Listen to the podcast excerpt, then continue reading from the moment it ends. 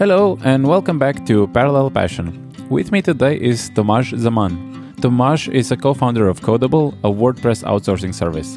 We discussed his chaotic life of a co-founder, a father of four, a skydiver, a runner, a pilot to be, and many, many more things. If you like this show, please share it with your friends. You can also support us via Patreon. Every like, every retweet, and every dollar helps us getting off the ground. Thanks. And now, here's my chat with Tomasz. Enjoy. Um, hi, uh, welcome, welcome, Tomasz. Hi. How are you? Uh, good, good. Uh, well, all, hectic day, running around all day, uh, but otherwise really good. Thank you. yeah. Um, um, speaking of, wh- what it is that you actually do? Uh, so I run a an online outsourcing service called Codeable. Um, we basically provide um, 300 plus pre-screened WordPress experts um, to the clients that come our way and are in need of any kind of WordPress work, from you know small fixes, updates, and up to whole sites with subscriptions, memberships, and whatnot, um, and everything in between, really. Um, so yeah, that would be uh, like in we, we like to joke internally or or even you know at some talks that I give that that we're Tinder for WordPress services uh, because I think it makes sense that we're you know and it also you know it's true to a degree because we do make sure you know that we find compatible um, experts that solve problems, right? It's not just, you know, some automated platform that, that connects people, but we do a lot of manual input to, you know, get the right type of people together for maximum outcome or effect. Right. Good. And, and what's your role actually in, in this? Um, so I'm the founder, um, but that doesn't kind of define role really. Uh, so I, I, yeah, I still bear the title of CTO, um, but the the older we get, the less I do any kind of technical um, input or management because we now have people for that. Um, so I I kind of miss those days. Honestly, I, I I love writing code, but I've I haven't written a single line for you know months, if not even years. Um, so I, you know, I mostly take care of uh, logistics, um, traveling, um, you know, kind of high level management about planning um, each quarter, uh, each quarter's activities. Um, I'm currently focused on two things really. Well, the whole company is in all honesty, and that is, you know, getting more affiliate uh, partners onboarded because uh, affiliates have been kind of performing really well for us. And the other is we're trying or not trying, we're building a new website um, completely from scratch because the old one or the current one has some issues that we're trying to fix, and we figured it would be better to start anew rather than just fix it Be- because it's not, uh, well, it, it does have some technical debt, but that's not the major, uh, the major part. The major part is that, um, we kind of suck, um, at telling what it is that we do in a clear and concise way. um, so we actually hired up some people to help us with, with, you know, messaging slash storytelling. Um, and this is kind of, these are two focuses that I'm kind of working on right now. Yeah, I can I can sympathize with that. We've been in a, in a similar role trying to describe what it is that we do, and it's it's really hard looking from the inside of product because of course it makes sense to you, but like making it. Um, explaining it nicely to someone who has no clue what it is exactly that you're doing can be very hard. Yeah. I, I think I saw recently that you celebrated like an anniversary of, of Codeable. Uh, yeah, we did. We just passed our fifth birthday in January, um, which is, I guess, a good number. Uh, we're proud that we got that we've gotten so far. Um, of course, the challenges are quite different that they used to be, uh, but there are you know challenges nonetheless. So yeah, five years.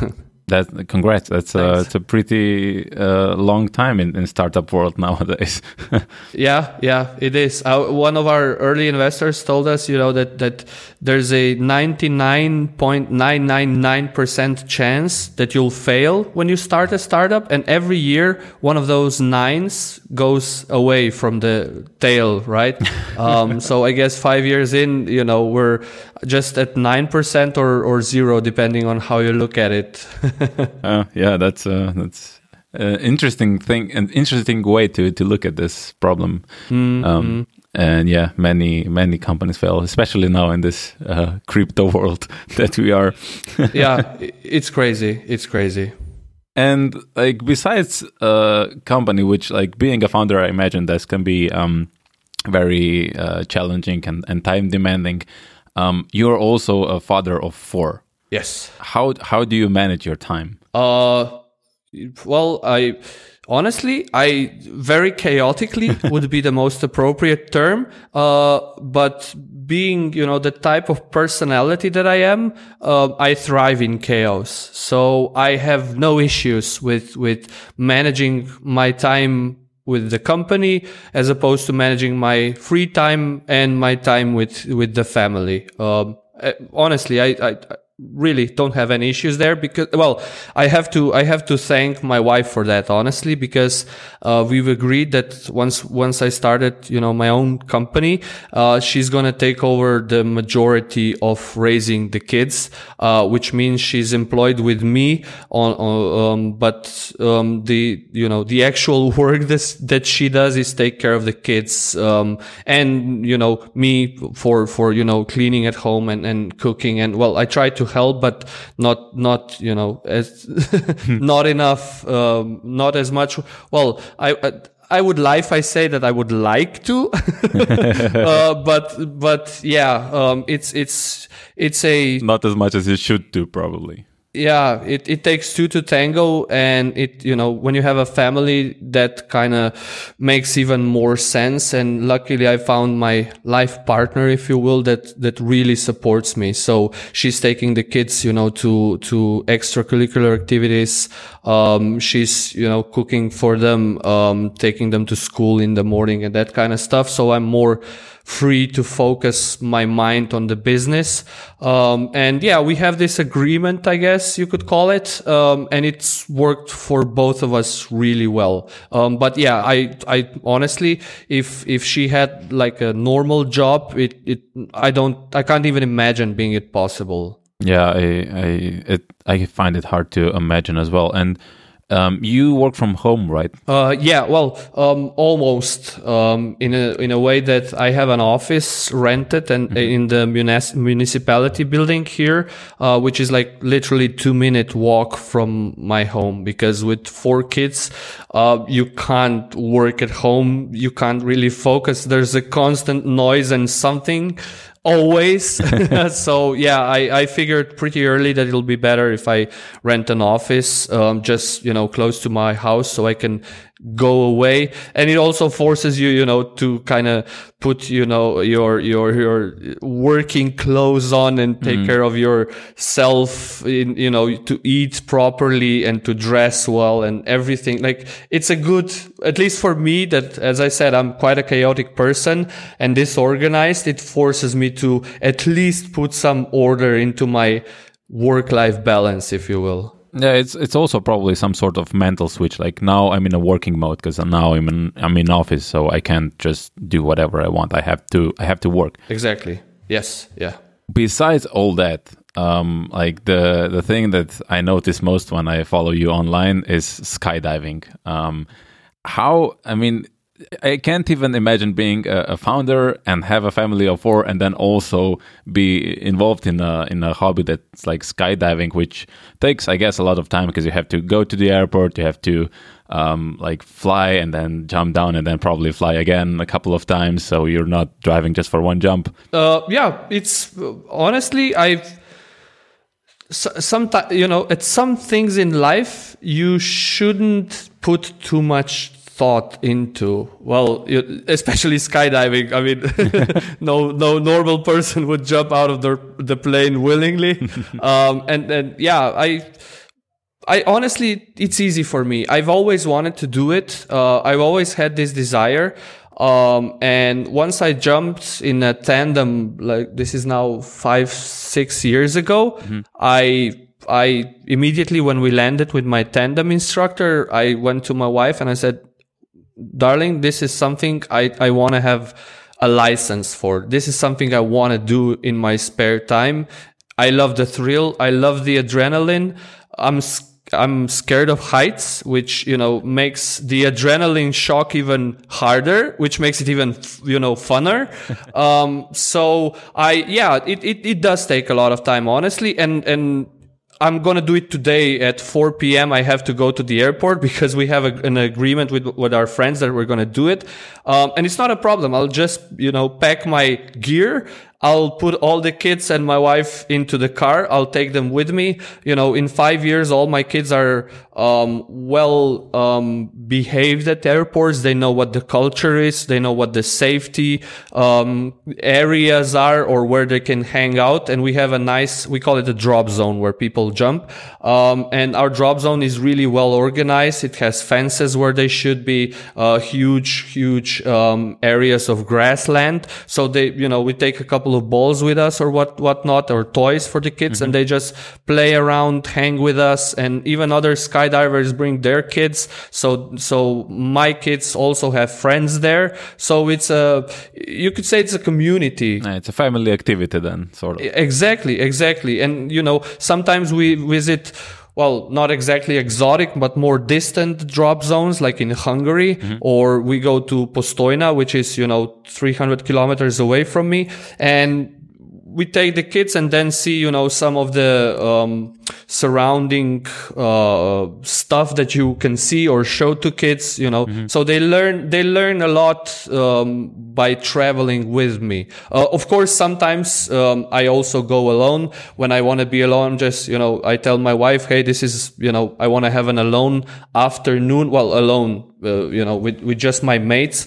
Um, and she's fully supportive of that as well. So it's honestly, organization wise, it doesn't take much to go and jump. But yeah, it is, it is a time consuming activity because, you know, in order to do like three, four jumps in, in a single day, the whole day is consumed pretty much, especially on larger drop zones. You know, you have to wait for the turn to get to get to the uh, to the plane because usually most drop zones operate with a single single aircraft, whether that's helicopter or a plane, and you have to wait, you know, a couple of hours. But in the meanwhile, you hang out with friends, you pack your parachute, you do some education if there are any instructors there, and and the time goes by. Mm. um, but yeah you have to you have to kind of not think about it too much. If there's something you enjoy i always have this this um, mantra that if your health is not in both mental and physical the first thing for you then you're doing it wrong. Because if i want to you know support my family uh, if i want to be performing in my company then i have to be 100% or at 100%. And the requirement is that I feel well physically and mentally. Mm-hmm. Yeah, of course. And how long ago was this uh, first jump in tandem that you did? Uh, six years. Oh, okay. So you've been doing this for a while. How many jumps have you done so far? Um, 170 approximately. Oh wow, that's uh, that's a lot.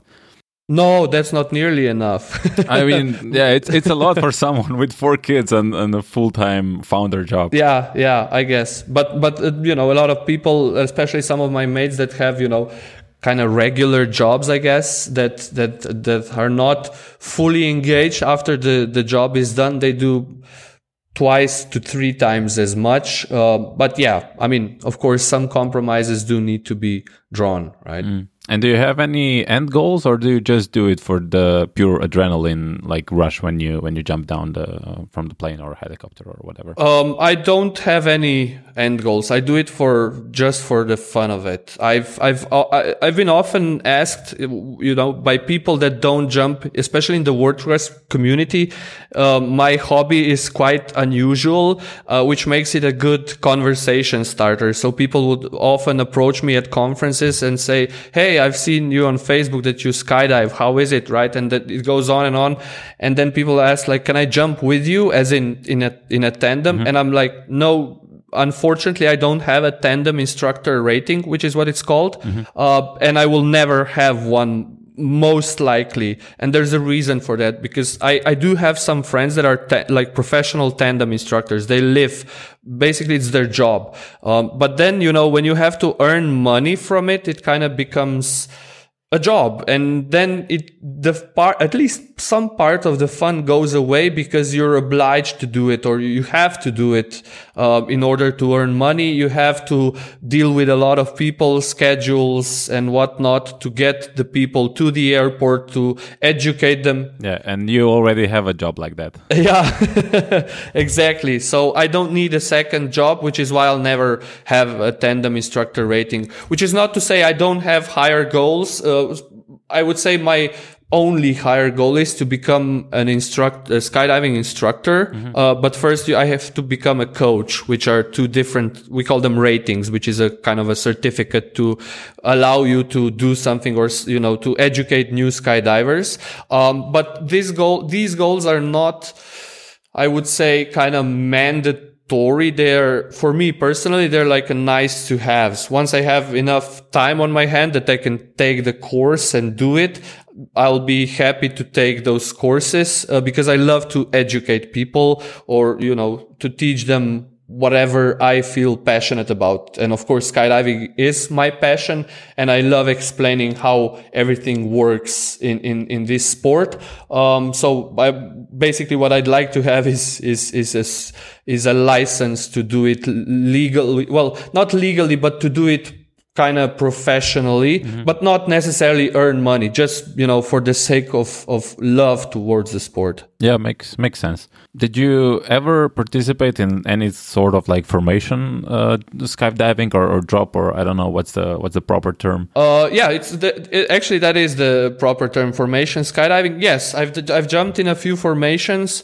Um, honestly, I lately I mostly jump with people um, in any kind of formation. Even a, we call it a two way when when mm-hmm. two people jump together uh, because it gets boring uh, as as awkward as it may sound. If you just jump alone at first, you know, first I don't know fifty to hundred jumps, it's really intense because you're still learning, you're still um, a bit afraid, but then that that fear goes away and you really start to enjoy it. And then that you know roughly a minute of free fall fall or 50 seconds of free fall can seem like forever if you're alone. So that's why many skydivers start jumping with people just because it's it's you know more fun to to try you know to to uh, practice a few moves to hang to each to hang on to each other to chase one another or do different body positions and whatnot um, so yeah, I do it a lot. Um, and we train for that in wind tunnels quite well, not as often as I would love. uh, but yeah, I do have seven hours of wind tunnel time. Um, and wind tunnels are expensive. Like they're ridiculously expensive. Yeah, I know. I have like a tiny amount of this knowledge because my my fa- my father used to um like skydive. Mm-hmm. Um, but then he he changed. Well, he didn't find the the free fall as exciting as he did the the parachute part. So he sort of changed to to paragliding now. Mm-hmm. Uh, were you ever interested in in that part, or are you are you in it for the for the free fall? Um, honestly, I am growing increasingly interested in that part as well. Um, I haven't um, told this anyone yet, honestly. uh, but now, since you're asking, um, yeah, because I do, I do notice with myself that that um, I appreciate the time under canopy just as well as I do free fall. I everybody usually the the hardcore skydivers always kind of mock me, uh, friendly mocking that is. Uh, that that you know why do I always open my parachute really high? Because the norm is around 1,200 meters to open the, your parachute, right? Mm-hmm. And we jump out of 4,000 meters. Um, but I tend to to open at 2,000 just because I enjoy flying under the canopy as well, uh, quite a lot. So it has crossed my mind um, to try at myself at paragliding someday, but not yet. I yeah, I don't have that much free time. yeah, it's um it's a um, demanding activity, and also with paragliding, you're even more uh, it even more depends on the weather. Um, because like if if the weather is not great you're not gonna get any um like help from the Lift, yeah. yeah any lift. Um so you're just gonna like go down. Mm-hmm. and not that's not very nice. But you can combine it in a way with i think they call it hike and fly where they like first ha- they have this small parachutes or like paragliders or whatever Mm-hmm. um, and then they hike up the, the mountains and then just they uh, like uh, they paraglide down from from that and that that can be interesting i, I guess Yeah, I've I, honestly I have no opinion yet because I've I know too little about it. But I hopefully someday I will know a bit more. yeah but but also as with everything there's huge tribalism in, in this so like paragliding people and para uh, and like skydiving people are um not too fond of each other to say it nicely yeah, yeah, yeah. Well, it's I I could uh, honestly I can observe this tribalism even in at my old uh, well not old uh, current drop zone so where I live because I'm also taking a private pilot's license currently uh, and I can see you know that pilots and and and skydivers are always mocking each other in a friendly way, but still you can sense there is a bit of rivalry between the two, you know, which ones have a better sport, I guess. so I'll be, you know, soon-ish, I'll be sitting on two chairs and, and s- then I'll have a better opinion what's going on. So, what got you into um, into this, into wanting to fly? Uh, honestly, uh, f- uh, being a pilot was my childhood dream. I being a skydiver was not. Um, I I I did it for fun the tandem jump. I did it for fun and discovered how much I enjoy it. Um, but didn't think about it much prior to that. Um, but being a pilot, on the other hand, is is literally in in all my elementary school. I dreamed of being a pilot uh, professionally. Um, but then uh, I wasn't um, kind of paying attention enough attention at school, so my grades weren't that good. Well, they were in elementary school, but then in high school, I kind of discovered the life of of you know partying and all that it comes with. Um, so I I didn't have enough scores to pursue this dream. Um, I would say in a way, luckily so, because the life kind of turned out uh, great anyway, I can say. Um, and in all honesty, now that I that I'm a grown up and and I see the pilot like the professional pilots, they're more like a bus drivers that fly, right? Oh yeah, for the main, for like the the commercial ones, yeah, that's really just um, like a bus driver. Yeah, exactly. So it's not that thrilling or fun. Um, I wouldn't. I. I I wouldn't do it honestly uh, in a professional manner, of course. Uh, but now, now I decided it's the time um, to to do to fulfill my childhood dreams and do my my private pilot's license, which is good for you know smaller airplanes like sport airplanes with two to four seats and and yeah two to four passengers.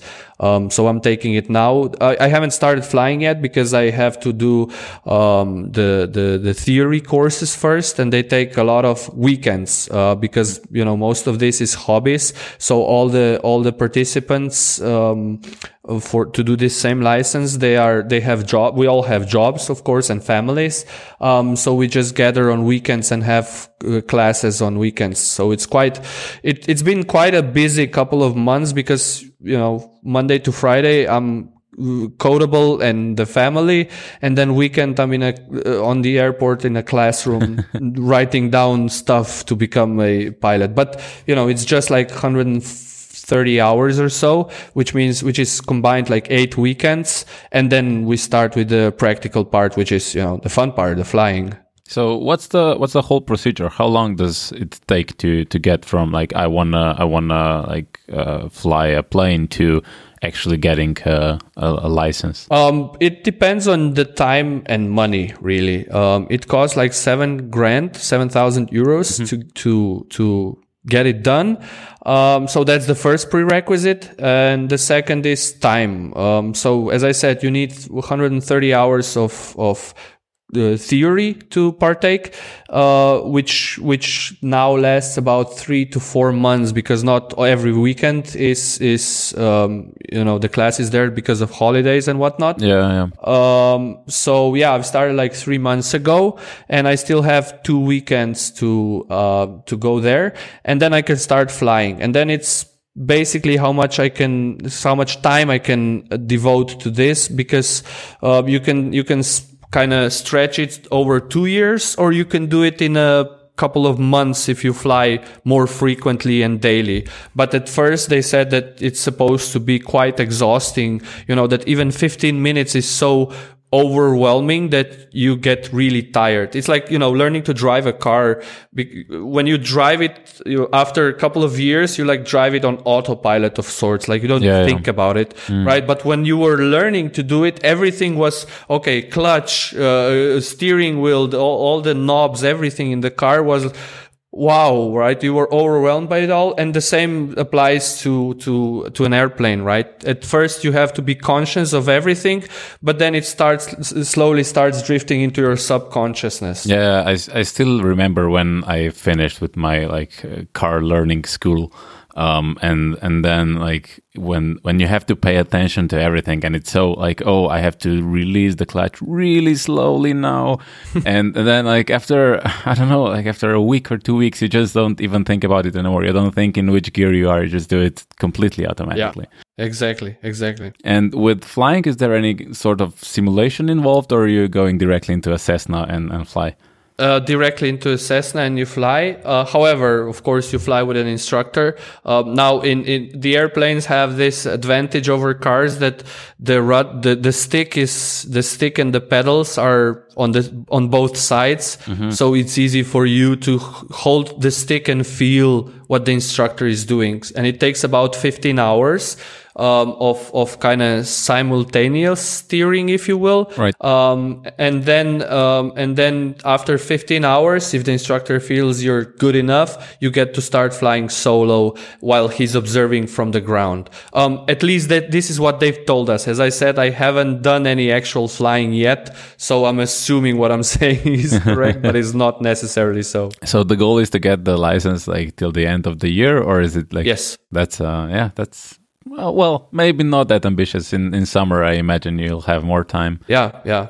And plus, I'm also leaving for my holidays with the family, so there will be, you know, July is mostly off, so a lot of it will happen either in June, which I imagine when I, that I'll start flying, and then August, September, and then we'll see. I honestly, I'm not in a rush. It's it's not something you know i won't progress from there. This will be just like a like a um an additional hobby if you will. Mm-hmm. and honestly i was when i started when i applied for this uh, school i was uh, i gave myself honestly a real long thought or thinking session about it as in what is what is my primary primary activity? Because it's hard to do you know especially with a company and, and a big family to do everything at once. Um, so and i overbooked a couple of things because of that and i was like okay so i need to take a step back and think about it. And i kind of discovered with myself that i'm uh, a skydiver by you know my heart is a skydiver's heart so to speak. I'm i'm much more engaged emotionally passionately in skydiving than i am in flying. Well that might change once you actually get the license and, and fly i i imagine. I will see. I don't know. Maybe you should invite me for this you know uh, for this podcast in a year and uh, then i'll have more definite answers. And then you'll be paragliding and flying and you said oh skydiving that's that's for losers yeah, and being divorced. well, hopefully not. Let's. no, just kidding.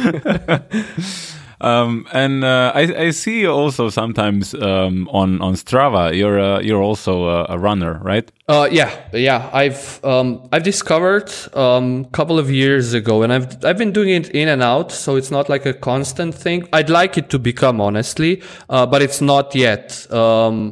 And what I discovered is no, it's I guess it's more important to to tell you when I discovered it. Okay, uh, sure. I discovered it when I was the most um, depressed, uh, quote unquote, mm-hmm. um, not depressed, like, like, low point in your life. The, exactly and mainly that stress was because because you know Codeable was still young i was completely broke i i gave it my everything plus um and you know it takes a toll when you're working all the freaking time and like work, work, work. And then you still don't have any money because you're still setting up the company.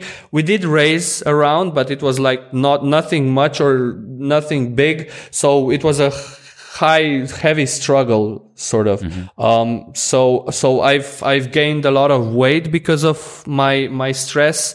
Um, I felt bad in my skin. Um, so I, I knew, you know, after, after being a really, like, at some point I did a retrospective on my month perf- month's performance mm-hmm. as a parent, as a husband, as a business owner. And I kind of felt bad because I saw I was failing at everything pretty much, um, or not achieving the results I would like to. Um, so that, that's when, that's when I, of course, started being, being me kind of very analytical in my mind. I started to research online on what, what the hell is going on. And I discovered I was burned out really. And, you know, one of the, one of the, um, uh, cures for burning out, of course, mentioned were in, taking time away. But apart from that, more active cure, so to speak, was, was physical activity. And I started to run. And uh, a friend of mine also recommended a special diet, a ketogenic diet, mm. which worked wonders for me. So in three months of of really uh, running on a daily basis and i mean on a daily basis like i didn't you know not even t- I didn't even take a day off. I just ran every morning 5k mm-hmm. no excuses nothing. Um, and also changed my diet. I lost 15 kilos back then. Oh wow. Uh, I, I saw the results after you know three months. I felt better. I felt more energetic, more performant in all the areas, which is when I also started to kind of love, uh, fall in love with running itself, like the like a like the energy it gives you. It it's I don't have the words to describe it honestly. I just feel good. It feels good to run, like you know. Yeah, it's very similar to when I began running because I also um, uh, just started out of nowhere and I also switched to uh, sort of ketogenic diet. I, I, switched to paleo diet back then, mm-hmm. um, and it was also like in three months, I, I felt amazing. I like I looked much better. Everything was improving. I lost a lot of weight. Um, but since since then, I um, well, I actually upped my running, so I'm running way more now.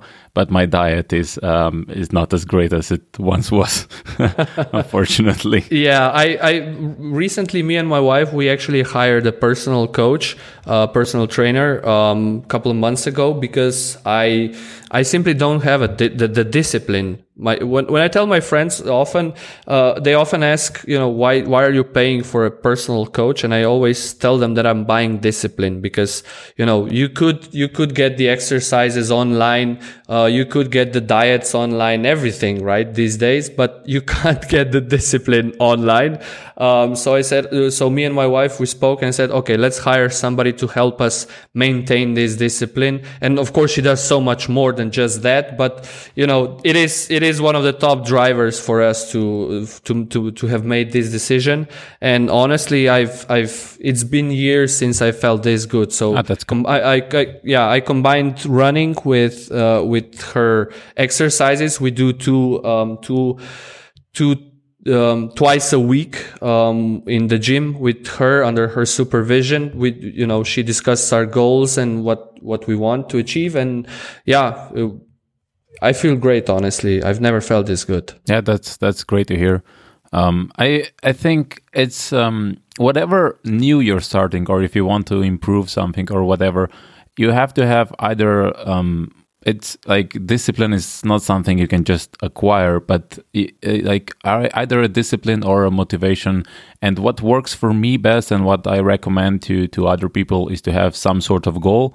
So like for running for example for me it was like i want to finish a half marathon. Mm-hmm. and after i did that i was like okay i want to finish a marathon. Like just this is a goal I gave myself, and then like once once you make it and once you once you do it, you feel like really good.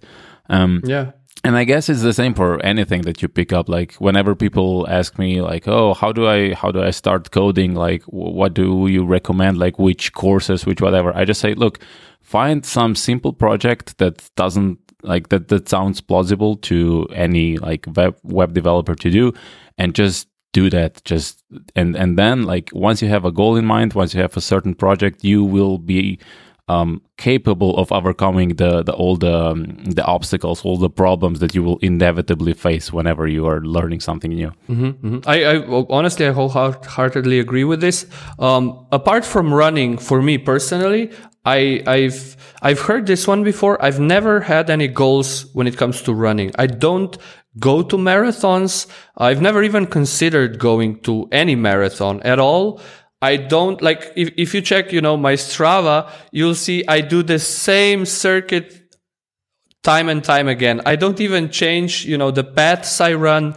Um, I don't even improve my pace all uh, honestly because I just enjoy this non non kind of uh, goalish or non no pressure. Like I run for the sake of running. Mm-hmm. And when I'm done, I feel happy and that's good enough for me. I've never had any goals when it comes to running, which is interesting because what you said is true. I do have goals pretty much everywhere else, but not with running. oh, well, that's not necessarily bad. I'm just, uh, it's, it's one, one way of motivation, motivation. Cause I know that when I started running, I couldn't even run a, a three kilometers. Like I was, I was done after two. I couldn't continue. And mm-hmm. having that goal in mind for me was like, okay, you have to, you have to push through. You have to keep going. You will get there, uh, eventually. Mm-hmm. And as for training runs, yeah, I do the same 10k every day basically, um, and it's uh, it enables me to completely unplug. So um, I I'm running on autopilot. I don't even think where I'm going because I'm just like and and sometimes it was actually happened the the previous weekend. I was listening to an audiobook uh, by Scott Jurek. Mm-hmm uh, he's a he's a ultra marathon runner, and I like uh, he just recently put like published a new book uh, about his uh, Appalachian Trail, mm-hmm. um, and the the the book is like narrated by himself and his wife, and I just I just fell so deep into audiobook. It was so interesting that I completely lost myself, and I just at one point I look around and like oh I am completely not where I wanted to be. I, I planned to run a 10k, but then I did like a 20k because I was just somewhere else. Because um, yeah, I'm, I'm running on autopilot. yeah, yeah, me too. But the interesting part is everybody says like I've I've heard this before uh, that people listen to uh, audiobooks while they run mm-hmm. and while they drive.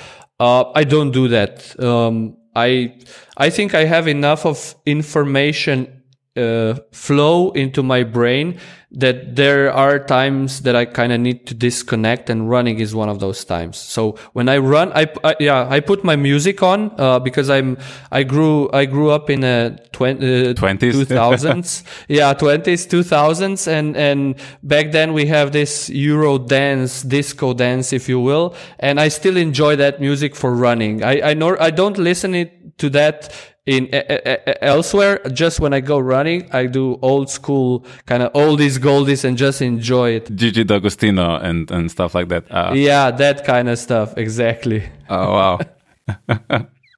Yeah it's been a while since i listened to that. Yeah. Um, well actually for me um, i was not even uh, into into when i started running i also listened to music but the problem i had was that i my feet wanted to sync up with music, mm-hmm. which was n- not good when I was running because then I was just like going, the tempo was all over the place, the cadence was all over the place. Mm-hmm. Um, so I started listening to podcasts uh, and I really enjoyed that. And then eventually on the long runs, uh, when I ran when I ran out of podcasts, I was like, okay, let's let's try audiobooks. Let's see if I can actually listen to a book. Mm-hmm. And I really fell in love with that, and I really really enjoy it because especially like if the narrator is the author, you get like this extra dimension of of that book because it's like they're reading directly to you. It's not like it it it feels like it's not even written. It's just like from their mind to your mind. And it's uh mm-hmm. if it's a good audiobook it's it's something else. It's it can be really really good experience. Well I, will definitely um, ask you to recommend me a couple. I, I now now you sold it to me. I want to try it out Yeah, this this is a good one to start uh, by Scott Jurek, which is also like running themed. Um, uh Because the the guy is a the guy is a crazy person. Um, like he ran this really long uh, and hard ultra marathons, and he sprained an ankle, and he was like, "Oh, this is fine because now I have like uh, now it's all swollen, and it's, it's like uh, it it keeps it fixed, so I can keep running." Which is, and, and then you listen to that and like, oh, my knee hurts, but that's like nothing. Yeah. This this guy is running with like a sprained ankle and he's fine. So yeah, I, I'm fine as well. yeah. You said you said earlier when you started that you couldn't do three. Uh, what i did honestly I, I knew i probably couldn't do three. Well i, I wasn't capable of doing 3 at the time either. Um, so what i did is um, i googled for an app. Uh, well i found out there's an app for that of course. Couch to 5K. yeah couch to 5k and, and honestly I, I pulled it through. I, I did follow the couch to 5k and i got to 5k runs with that. It took it, it took me about a month and a month or a month and a half and i got there. Just by following that one app um, so now that any when anybody approaches me like how do i start hey use this app. You won't be exhausted. You will have your expectations set. There's no thinking about it. Just put heads headphones on and listen to instructions right? Yeah, I, I haven't used it, but I've I've heard good things about it. Um, also, uh, I've heard it recommended from from other runners. Um, but I think with me, it was just like I I felt like I could do it, and I was like, I'm gonna push through. I'm not I'm not going to. I, I don't know. Maybe it's just like ego or or whatever it was. Um, when when I began, I guess. Yeah, well, I'm a smoker, um, um, which is something I'm not proud of, but it has, um, well, it's it's on my to-do list, but one one life change at a time. Time. um, so so this is this has been holding me back because I run out of breath. Which is, which sucks, but yeah, it's an addiction like anything else, uh, like any other addiction, um, which I need and will get out of. But yeah, like I said, one step at a time. Yeah, running is also or and can be an addiction of, of sorts because like after a run, your body is full of endorphins, which is basically just like morphine, but in in uh, in a form that body produces itself. Yeah, yeah. Um, so you can get really hooked on that, and um, I, I I experienced this um, very much after a long run. Um, I I.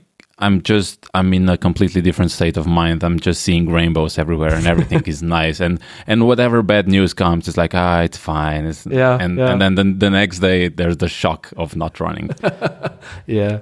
Uh, maybe maybe couch to 5k helps but if you're if you're not into it if you're not like i really want to do this i think that even that won't help you really have to have some sort of um, like even for you like yeah you didn't have a certain goal of how, how long you run or how fast you run but you had a goal of like you want to lose weight you want to feel better Yes. right Yes. Exactly. so you have to you have to have some sort of goal some sort of motivation uh, for lack of better word Oh yeah, yeah. That that I agree with. Well, now that you said it, I do have a goal. Uh, just yeah, I kind of um, thought about the context of running too much. Yeah, yeah. Um, so I do have like when we hired our personal trainer, um, she we we of course sat down and set goals for for our physiques, and I said two things. Um, the first thing I said I want to lose 11 kilos because that's how overweight I think I am.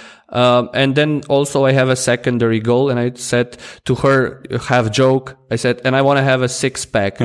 and I thought it, instead of laughing at me, she said mission, ex- uh, mission accepted or challenge accepted.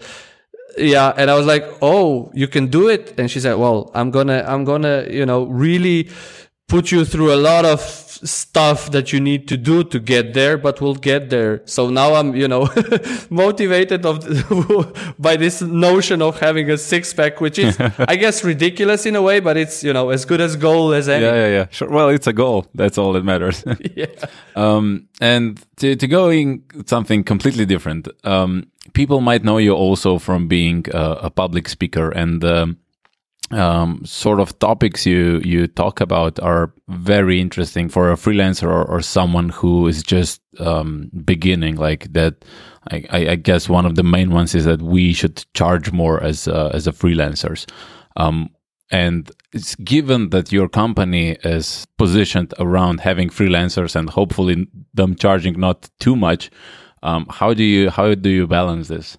Because like I'm I'm imagining like from your company perspective, you would prefer if freelancers were cheaper. No, no, I would I would prefer them to work uh, more expensively um, because we earn by margins. So we don't we don't have like a set fixed rates for our experts. Mm-hmm. Um, we have a um, like the the company Codeable lives off margins. Um, so the more ex- and it's a percentage margin. Right but if you're more expensive you're gonna get less clients. No not no no not really. No i mean we're selling predominantly to the us customers um, for which we are exa- uh, actually cheap. Um, uh, well not that cheap because we're trying to educate our experts um, not to work too cheaply.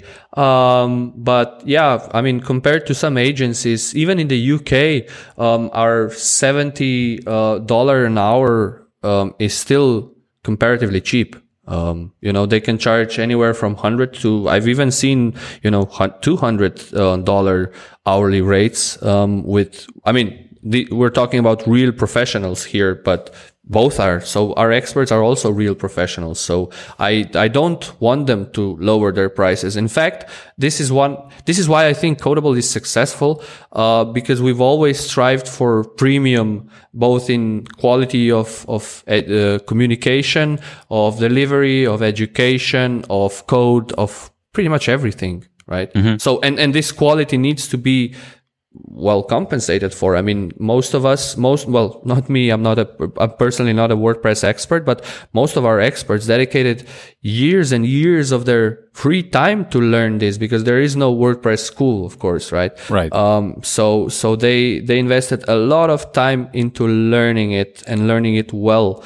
Um, so why not reward that with a proper compensation? And, and, and, you know, bigger income also means they can take, they can have more free time because they don't need to work as much in order to earn for the standard that they're aiming at. And when they achieve that, they can have more time off. They can spend more time with friends or learning more if they want to, or hobbies or whatever. But a, you know, a happy worker, if you will, is, is a productive worker. Yeah. Yeah. No, I, I mean, I absolutely agree. I'm just, uh, I'm, I'm trying to, to understand, uh, how how all that works. Yeah, and and it, you know to continue that, um, I think I've I used to work on Elance back before Codeable was founded, and and this was the biggest. Um, cancer of it or or still is uh, not just Elance but most of outsourcing services is that they allow experts to underestimate each other which leads which which which leads to the race to the bottom really and once you're in the bottom you're just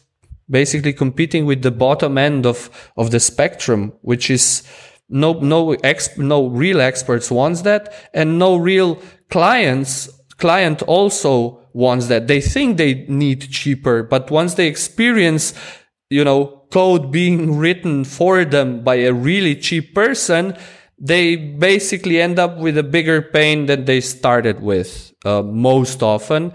Um, so they quickly also realize that the lower end is not the way to go. Mm-hmm. And we don't deal with lower ended Codeable ever, never, and never will. Yeah, that's that's good to hear. I, I completely support that. But um, I I don't know how, how we got here, but mm-hmm. my, my main actual topic was about about public speaking. Mm-hmm. Um, and um, like what uh, what got you into that? Why did you decided um, this is something that I, I want to do? Um, honestly, I like the attention. Oh, there's nothing. Yeah, there's nothing bad in that. Like I like that as well. That's why I started this podcast. I guess. yeah, uh, I like I like the attention. Always have. I've been in acting classes. I've been in a. I played in a theater back in my you know high school days. It was like a hobby thing, not a profession, not in any professional capacity.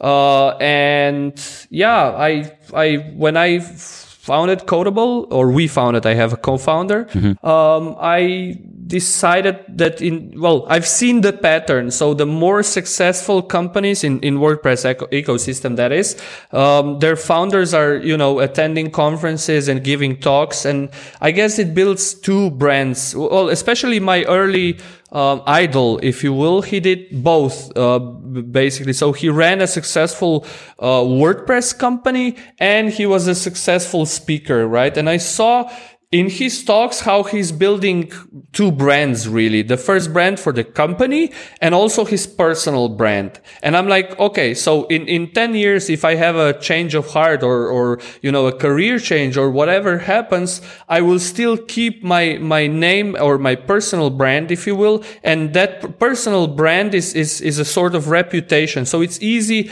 to go out to people and, and be either an advisor or, or just an employee or be, you know, attract VC if I have another idea or whatever, right? So I need to be, you know, Tomaž Zaman first and foremost. And also I need to support the company I f- co-founded. So I I guess it all makes sen- made sense for me. So, you know, but liking the attention, having a really strong message or a strong opinion or a strong ego, and then supporting myself as a person and then supporting the company. It all, it, it just makes sense. What are the topics that you're speaking on lately? Uh, pricing and attitude, I guess, would be a good term. In in what way the the attitude? Um, uh, the attitude about um, how many um, um, the I would say it's you know just another way of saying or the contrary of of to to um, imposter syndrome, which a lot of relatively successful um, developers even are feeling. Like what what did I do to this to deserve to be, to become really successful or to be in this you know higher circle of of founders or whatever the, the environment, right? They feel bad or they feel the fact that they didn't somehow deserve it when they did, right? So the attitude is, I mean, if, if you you are a professional, you should be treated like one and don't feel bad about it. However, you also have to have an attitude towards it. Like if you you know be a person of your word so so if you say something you're going to do do it. I mean uh, follow up with people be proactive. So that kind of attitude because it's not just um, and and this comes all my all my talks or all, all yeah all the topics of my talks basically come from Codeable's dealing with our experts mm-hmm. because i'm a developer myself so it's much easier for me to talk to our experts rather than our clients right? Right. Um, so i always i i very i feel very passionate about as i said the attitude and the pricing because they are kind of connected right? So if they have if they don't have the attitude then the pricing can also like the amount of money that they charge will follow poorly in a way. Um, so yeah, these two, these two topics I'm really passionate about and I talk about it the most, honestly. Yeah. And I, I, I can see that a lot, um, in my coworkers and even in myself sometimes. Like sometimes you're just thinking, um, well, how did I come here? Am I really, am I really this good? Do I really deserve this? Um, like, are there really no, there is, is there really no one else that's better at this than, than me? And um, stuff like that. Like you, it's I think, but that's like something human. Like you, we always feel um, not good enough uh, to to to some degree, I guess. Mm-hmm.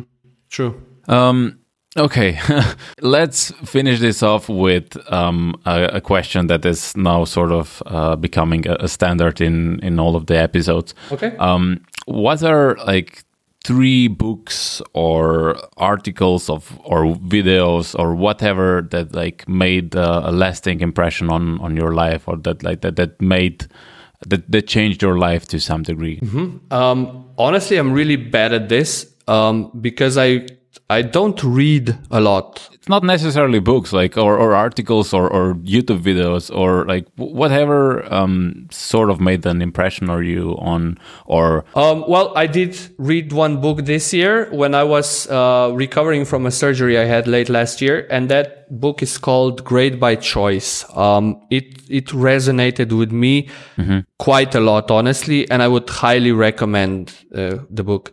Um, I think it's Jim Collins is the author, and it's really like it's it's talking about software companies, but not in a way um, that you'd think, uh, I guess. So it's it's mostly focused on their yearly or or decadely performances rather than single actions, and it's talking about luck and that kind of stuff. Um, so yeah, um, great by choice. Um, and, but the others is like, I, I'm more of a being mentored kind of person, but I'm not giving the names out because people will hire these people and then they'll have less time for me. So what I like is, is to bounce ideas, to visit people, to, to, you know, just for a coffee and, and just tell them what I'm struggling with. Even if those people aren't kind of in this ecosystem or developers or, you know, just normal people, friends, whatever, I often open up. I don't have, um, I'm not a type of person to hide my insecurities or vulnerabilities. I'm, I'm like, here you go. I feel like crap. This is what I feel, why I feel like crap. Like I'm a very open person. Yeah. And, and you'd be surprised by how much, how much people, um, want to help you, especially friends, right? Or family, they will, they'll be very keen to help you solve your problem. So instead of giving something out like a more concrete uh, example, I would say, I would say open up and show your vulnerabilities to people that you trust and love, uh, because you'd be surprised by how much good feedback you get or even just if they don't give you any feedback just venting just just letting it out sometimes does more than half of the recovery process, I would say. Wow, that's a very deep and profound recommendation.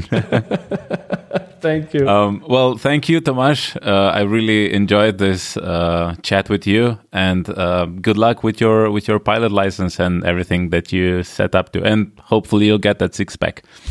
thank you, thank you, Micha. Okay, bye. Bye. All right, this was my interview with Tomas. Parallel Passion is a new podcast, so please share it with your friends and followings. One way to do so is to rate, review, favorite, follow, like, and subscribe, or whatever it is you do in your podcast app of choice. But please do something, anything, because it really, really helps. If you enjoyed the show and want me to keep at it, please support it via Patreon. To do so, visit patreon.com slash parpaspod. That's patreon.com slash P-A-R-P-A-S-P-O-D or just open the show notes and follow the Patreon link there. Every euro or dollar counts. Thanks. You can also find us on Twitter, Facebook, and Instagram. We are at ParpaSpod on all of them. You can retweet, share, like, and submit your feedback there. All the links from this episode are in the show notes and on our website parallelpassion.com slash 5. Thank you and have a passionate day.